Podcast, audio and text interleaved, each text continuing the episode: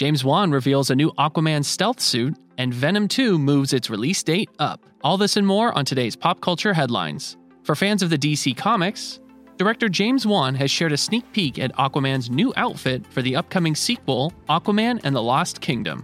The dark supersuit is also known as his stealth suit, which Wan described as Atlantean tech based on a cephalopod's camouflaging ability, and it's inspired by Aquaman's blue suit from the 80s.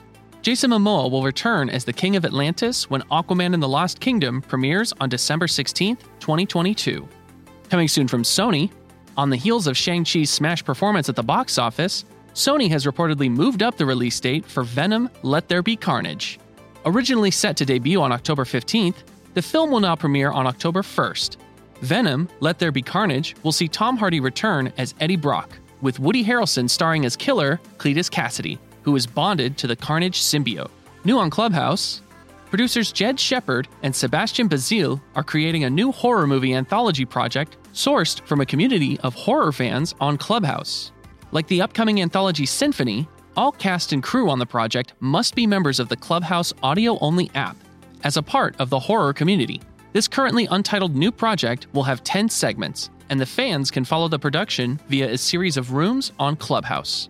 For fans of Star Trek, the Family Foundation for Gene Roddenberry is launching a new campaign in partnership with tech company Otoy in honor of the legacy of Star Trek. The Boldly Go campaign asks fans to submit photos and videos describing their hopes for the next 100 years, in honor of what would have been Roddenberry's own centennial year. The campaign will launch on Wednesday, September 8th, with a celebration livestream at 8:30 p.m. Eastern on StarTrek.com forward slash day.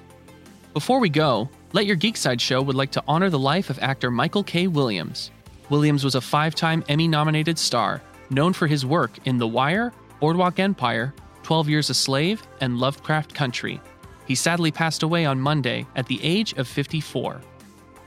This has been your Pop Culture Headlines presented by Sideshow, where pop culture is our culture. For more ad free pop culture news and content, visit geek.sideshow.com.